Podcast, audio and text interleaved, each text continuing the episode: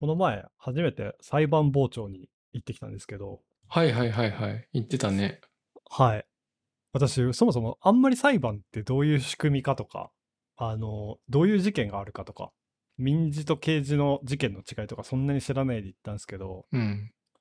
すごいびっくりしたのが、まあ、裁判自体が法律で公開するところで行わなければいけないっていう法決まりがあるんですよ。うんうん。なんで、あの、入るときに何かこう手続きがあったりとか、我々がですね、う一ん。般の人が裁判の部屋に入るために何か手続きしたり、名前書いてるとか一切ないんですよ。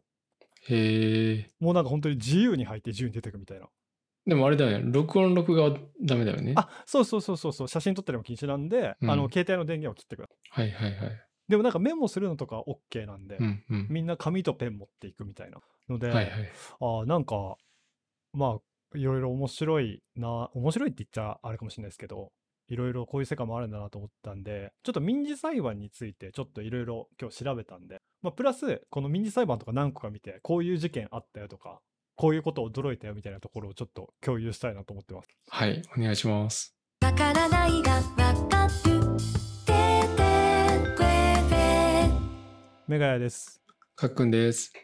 このポッドキャストは、わからないがわかるをテーマに、日常のちょっとした疑問を2人で解決していく番組です。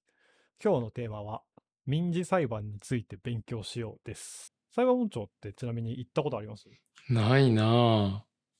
まあ、なかなかね、行こうっていうきっかけもないし、基本うやっぱ平ん。日しかややってないんでね、うんうんうん。なかなうか行んく機会がないっすよね。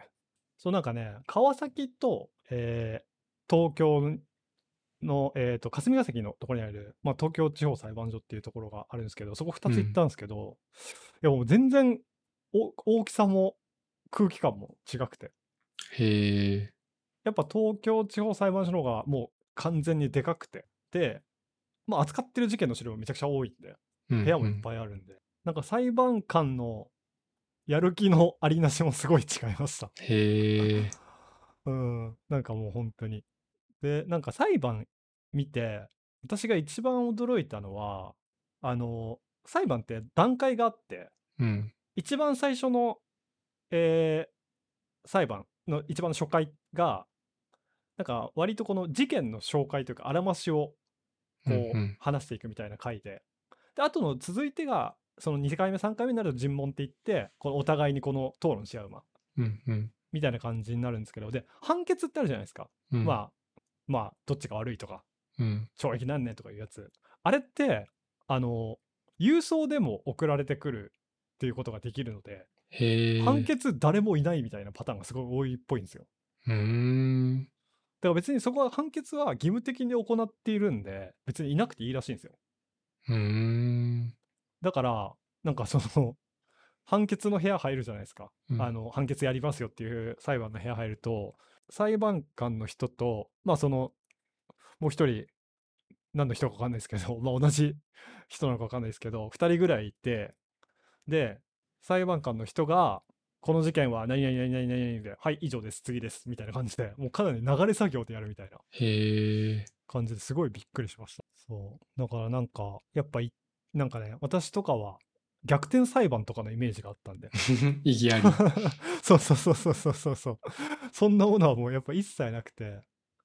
で、あれって結局、逆転裁判って、あの、この、なんていうんですかね、相手側が間違ってるっていうのが100%分かってる状態で始まるじゃないですか。うんうん。でも裁判って基本、と刑事事件とかはそうですけど、もう明らかに悪いことがあって、それをもうどれぐらい悪いかを決めるためにやってるぐらいのもの。まあまあ、なんか多そううだよん、ね、そ確うかそうに。そう。でが多いから、だからいいありとかそういうのじゃなくて、もうとにかく詰められる一 方。犯人側が、犯人側というか当事者側が、被疑者か、容疑者、容疑者か。うんう容疑ん。者がとにかく詰められる一方だから、見ててすごい胃がキリキリしましたね。うーん。なんか明らかにわかるんですよ。絶対嘘ついてるなって。へえ。でも多分弁護士からこれを言っちゃうと不利になるからうこのん言うい回ん。しは絶対しないでくださいと多分言われてていろいろそういうことやってると思うんですよね。うーん。まあね、弁護する側としては、なるべく罪を軽くしなきゃいけないからね。そうそうそうそうそうそう。だからなんか、なんかあのウェブとかのコラムで読んだんですけど弁護士もやっぱりそのあたりすごい難しいらしくてうん。なんかこの勝手にその容疑者のその弁護する人が暴走して、すごいめちゃくちゃなことを言い出したりとか、うんそれ絶うん対に言わないでくださいねってことを言い出したりとか。突あのなんか然真実をああなんかそう喋っちゃうとか、そうそうそうそう。そあんなとの最知後らねえによみ急たいな。に捨て台詞入ったりするとか なんかそういうのがいろいろあるらしいです。 なるほどね。え捨て台詞とかね、それだけで印象変わりそう、確かに。そうそうそうそうそうそう。しかもなんかそれが、なんか割ともう終わって、全部終わった後でもダメなのかわかんないですけど、なんかこの、途中のその3回目明らかにあるよっていう回の時に行っちゃったりとか、次うん絶う対んうんまたジムワールドに行っちゃったりするから、めちゃくちゃ不利になったり。とかですへねまあどっかでやっぱ糸が切れちゃうんでしょうね。プツッとー頭にきちゃうとか。んんうんでまあ基本的なそもそも民事裁判の話なんですけど、まあ、民事裁判ってまあ単純にもうき要は事件性がない対人人対人うんうんなんで、私がカックン訴えるとかそういう感じのまあだからなんか例えばなんだろうななんで訴えられるんだろう。なんかポッドキャストの声があまりにも汚いとかスストレスになりますと かパートナー変えてく れ。なんですけどまあそういうのもね全然でも何かしらのきっかけでね誰がいつ訴えられるかとか本当に分かんないですからねよくある系で言うと離婚とか、そういうそうおですね金の貸し借りとか、なんかそういうことになるのかなんかねね。民事裁判この間行ったやつで多かったのは何が多かったかなでもやっぱそうですねセクハラとかなんあかーそういうのは結構何個かありましたね、まあ、刑事事件になるとやっぱり窃盗とか詐欺とかうんうんそういうの。のは中止だったんですけど、民事裁判あと事故とか、ああ、はい、そうか、確かに。うん恋ではなそういいものとかね。そうそうそう確かにそうそうそう。そういう系がやっぱり多かった。そう。で、ちょっとなんか事例もいくつか調べて、調べたんですけど、やっぱ、例えば、コンビニ店員へのセクハラとか、あの従業員からうんバイトへのセクハラだとか、まあそういう系はよく思い浮かぶとと思うんですけど、あと結構特殊だったのが、例えば、ある本を出版してる人が、その本の中で、えー使ってる画像をこう別の本でパクられたみたいな、要は著作権系のものあみあたいなー、はいはいはい。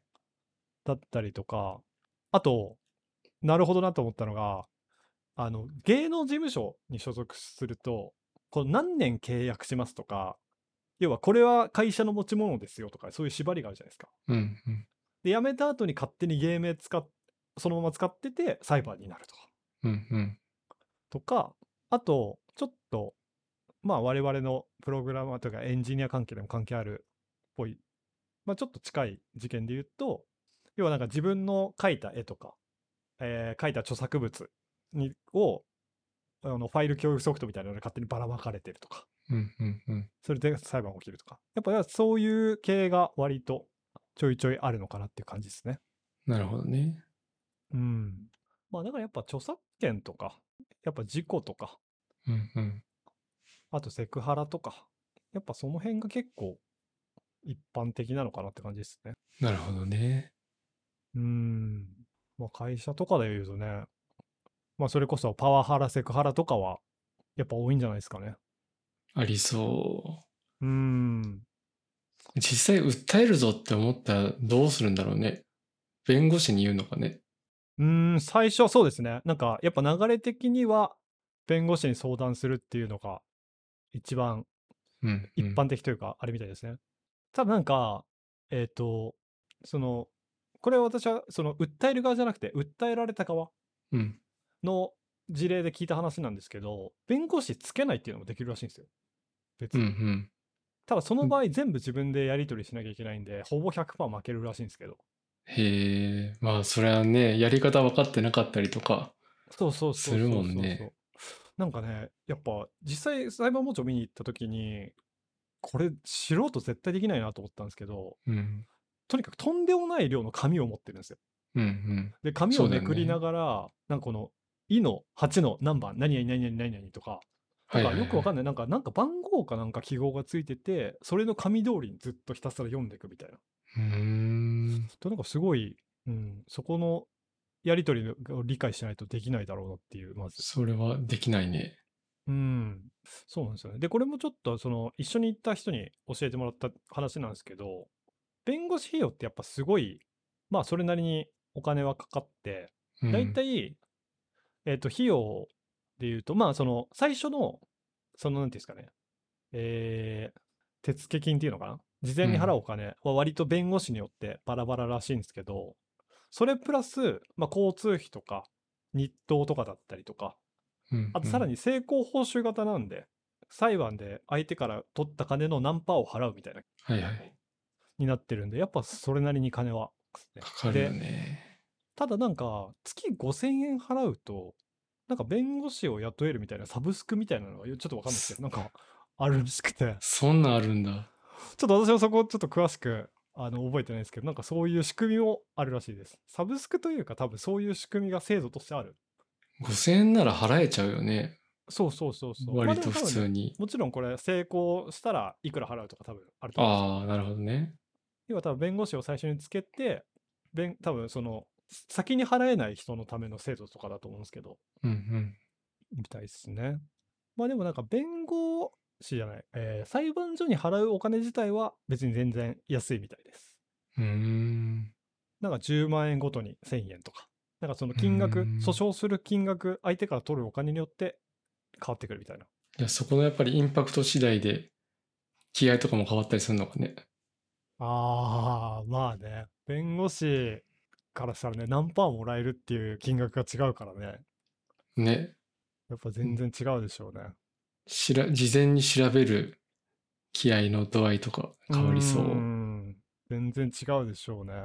明らかにこれ負けるなとかっていうやつとかってやる気出ないのかもしれないですね、もしかしたら。 確かにね。うーん。まあちょっとなんかざっと調べた感じ。まあ、あの、なんていうんですかね、簡単な民事裁判の話はこんな感じですね。うんうん。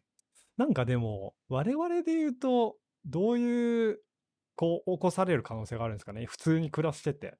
うーん、でも例えば、なんだろうな、受託開発とかをしてる人とかで、はいはいはいはい。成果物があまりにもひどい、バグだらけで、あーこの日なるほにどサービスイねンしなきゃいけないのに全然動かないみたいな、なんてことをしてくれたんだっていうので訴えるぞとかは、まあ、なくはないんじゃないそうか。あ、あそれそれですよね。要は、あ受託だからそうか。会社員じゃないですもんね。まあ、会社員でもいいし、会社員じゃなくてもフリーランスとかでもね、いいとは思うけど。会社員だったら多分、ギリ会社がうんうん。責任背負う、あれそうだなのねかな。基本的にはそうだと思う。でも確かに、フリーとかだったら全然ありそうっすね。ありそうだよね、そういうラインは。で、例えば2ヶ月働いてて、1ヶ月、進捗、まあ進んでますよって言ってごまかすとかは全然できそうっすもんね。うん。いや、なんなら、割とよく聞く。 その程度なら。うーん、なるほどね。確かにありそうだな。確かに似たようなケースで言うと、なんか例えば会社で使ってる技術をそのまま受託に流用しちゃうとか、うん。で、訴えられるとかも全然ありそう。そうだね。まあ、なんなら会社のお金を横領するとかね、そういう のもあありそう。会社のもう横領までいったら多分もう刑事事件なんじゃないですか。民事じゃなくて。どうなんだろうね。わかんない。そこの境目ちょっとわかんないけど、個人的には。まあ、窃盗になるのかね。うん、そした多ら分事件刑事なのか扱ないになる気がする。そこの違いも難しいよね。ソースコードの流用と、このああ。お金の横。領と。僕らからすると確ね、ソースコードも割と資産というか、まあ、負債であり資産ともよく言われるけどさ、 なんうか、ーん。特殊な技術使ってたりすると結構価値あったりするもんね。うーん。確かにな。行動の流用も言っちゃえば窃盗みたいなもんですからね。うん単。純に。そうだね。まあ、あとはもう本当に、ね、カックンの場合もしかしたらね、離婚のうんあれでとかは全然、可能性としてはね、結婚してる限りは絶対起こることですからね。そうだね。まあ、うん。 まあ、人と人が付き合うっていうことにはね、何かしらのリスクは、まあついてくるよ。それを言い始めると。うーん。そうなんですよね。あとすごい、たまに思うのが、私は独身うん。なんであれなんですけど、例えば女性の人になんかこう、話しかける。うん、まあ、ツイッターのリプでも何でもいいですけど、それで、なんか私すごいあの人にしつこくされてるんですけど、だけで訴えられるってことも全然考えられるじゃないですか。まあ、し本当にしつこかったらあり得るよね。まあ本当にしつこかったら俺のせいです けど。 相手は終わらそう終わらそうとしてるのに、どんどんどんどんそうそうそう返事がす来るみたいな。だから、なんかこの、結婚しててもしてなくてもその辺の、まあリスクって言っちゃあれですけど、のは一生付きまといそうな問題だなと思いますね。うん。ね。あとは本当もっと単純に後輩へのやっぱパワハラですよね。そうだね。なんか、教育とパワハラの違いみたいなところは難しいよね。難しいっすね。だからこれが何も言わないで、ほっときすぎてもなんか言われそうじゃないですか。うんうんうん。なんかこの孤独にさせられてるみたいな。はいはいはい。そこの境確かにも難しいっすね。むずいよね、そこ。なんか、まさに今リモートワークとかでさ、はいはい。結構、なんだろう。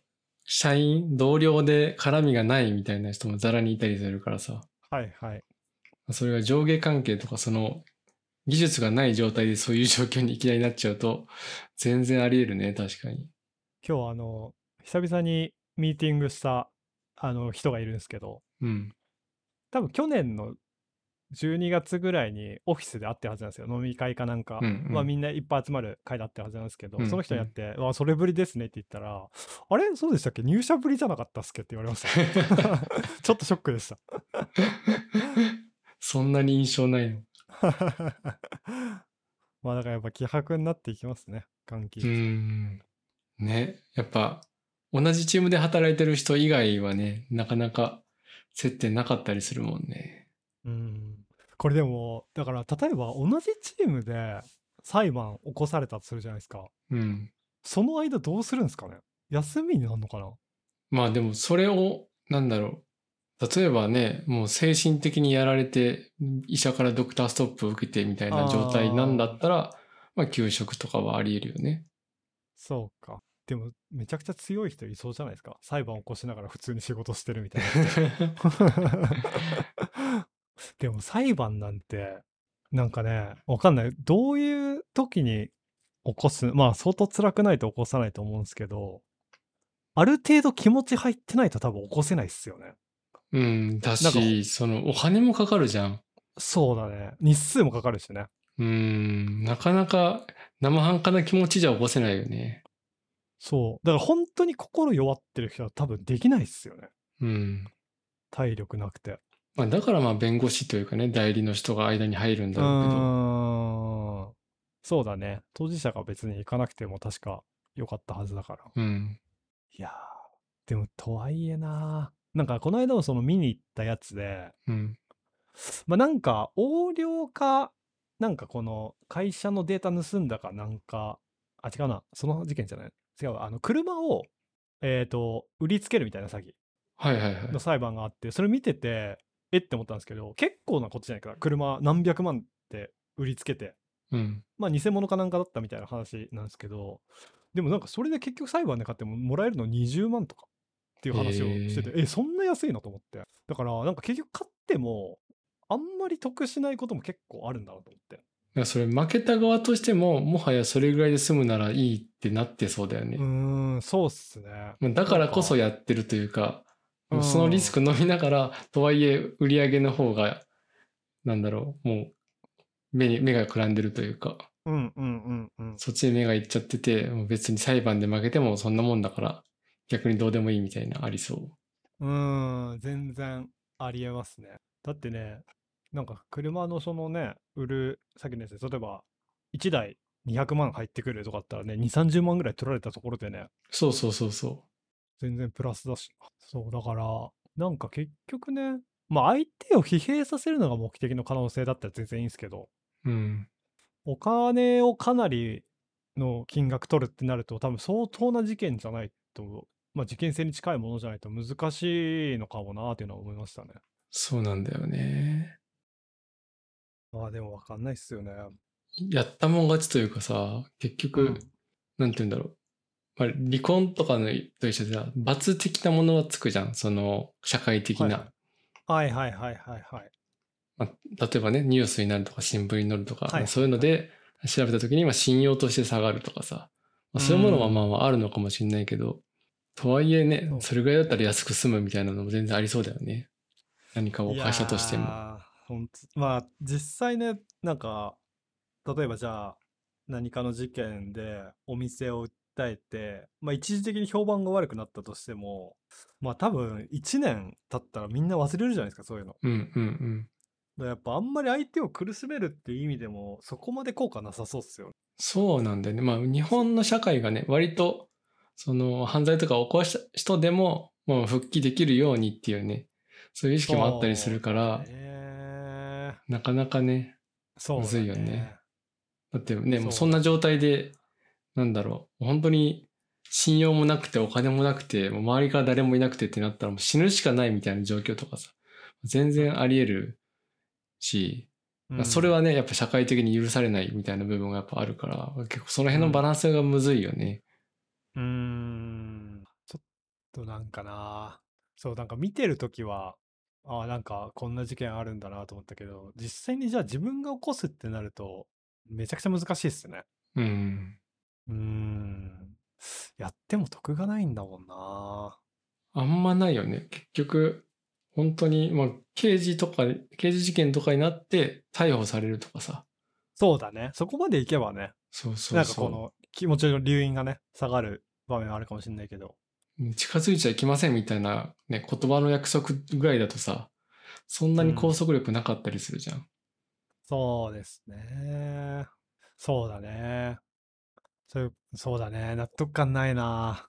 ね、パワハラ、セクハラとかでさ、まあ、近づいちゃいけないってなったとて、なんそうだか、ね。近づけちゃうみたいな現実はあったりしそうだし。 まあ相手をね、例えばじゃあ仕事を辞めさせるまで追い込んだとするじゃないですか。仮に。でも例えばそれで、有名な企業だとしたしたら、下手したら転職とかも簡単にできるじゃないですか。まあうんもしかしたら経歴残るからね、すぐバレるとかあるかもしれないですけど、でもまあそれなりに別に生きていけそうっすもんね。そうそうそう訴えられた側もなるほどね。じゃあみんな犯罪起こすわ、そりゃ。いや、良くないんだけ どさ、そりゃ。 いや、でもなんかな、そうか。なんか、ががっかりだな。どういうこと いや、難しい問題だなと思って。やっぱ必ずしもね、被害者側というか、やっぱこの正義とね、この法律のバランスは一致しないんだなっていうのはすごい今の話聞いてて、めっちゃ思いましうん。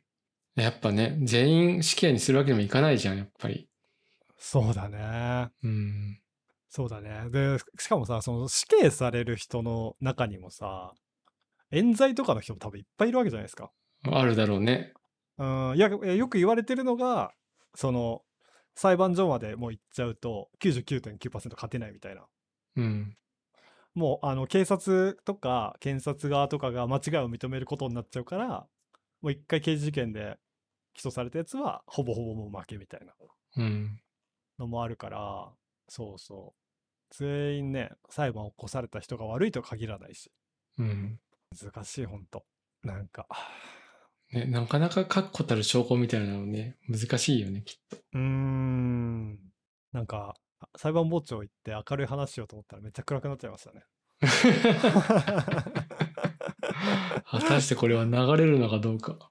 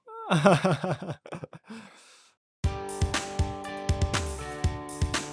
テクテク FM まあ、とりあえずじゃあ今日のまとめいきましょうか。はい。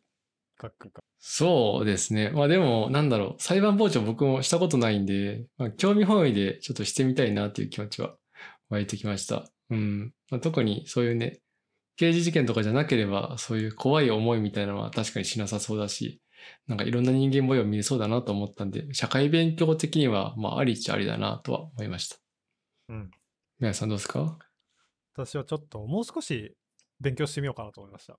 うん。具体的な。なんか本一冊にさすがにちょっと読んでみようかなと思いました。今日話してね。うんうんうん確かにね。うんなんかどんな、そう、もしかしたら裁判やってよかったっていう話とかもね、あもちろんそうもねちろん。それはね、ねたくさんあると思うけどあね。ると思うんで、ちょっとそういうの見てみようかな。うん。でもなんかやっぱ裁判傍聴行って一番「おー」とか「えー」とかって思ったのってなんかダークウェブとかうん。うん裏バイトとか、そういう話ってネットではよく聞くじゃないですか。うん、なんかそういうのがあるんだな、でもみたいな。そう裁判でそういうワードが出てくるとダークウェブで麻薬の取引みたいなワードが出てきたりするとあ現実に本当にあるんだみたいなへなんかこのやっぱなんていうんですかねあの今までドラマとかで見てたものが本当にね現実で起こり起きるみたいなえ。うんなんかそういう驚きはありましたね。うん。うーん。まあ、でも本当になんかね、社会経験としてはすごいいいと思うので、なんか一回行ってみるのは本当におすすめです。わかりました。ちょっと機会見つけて、うん。行けたら行きます。うん行かないやつだ。訴えようかな。行けたら行くって言われて行かないんですけどって言って。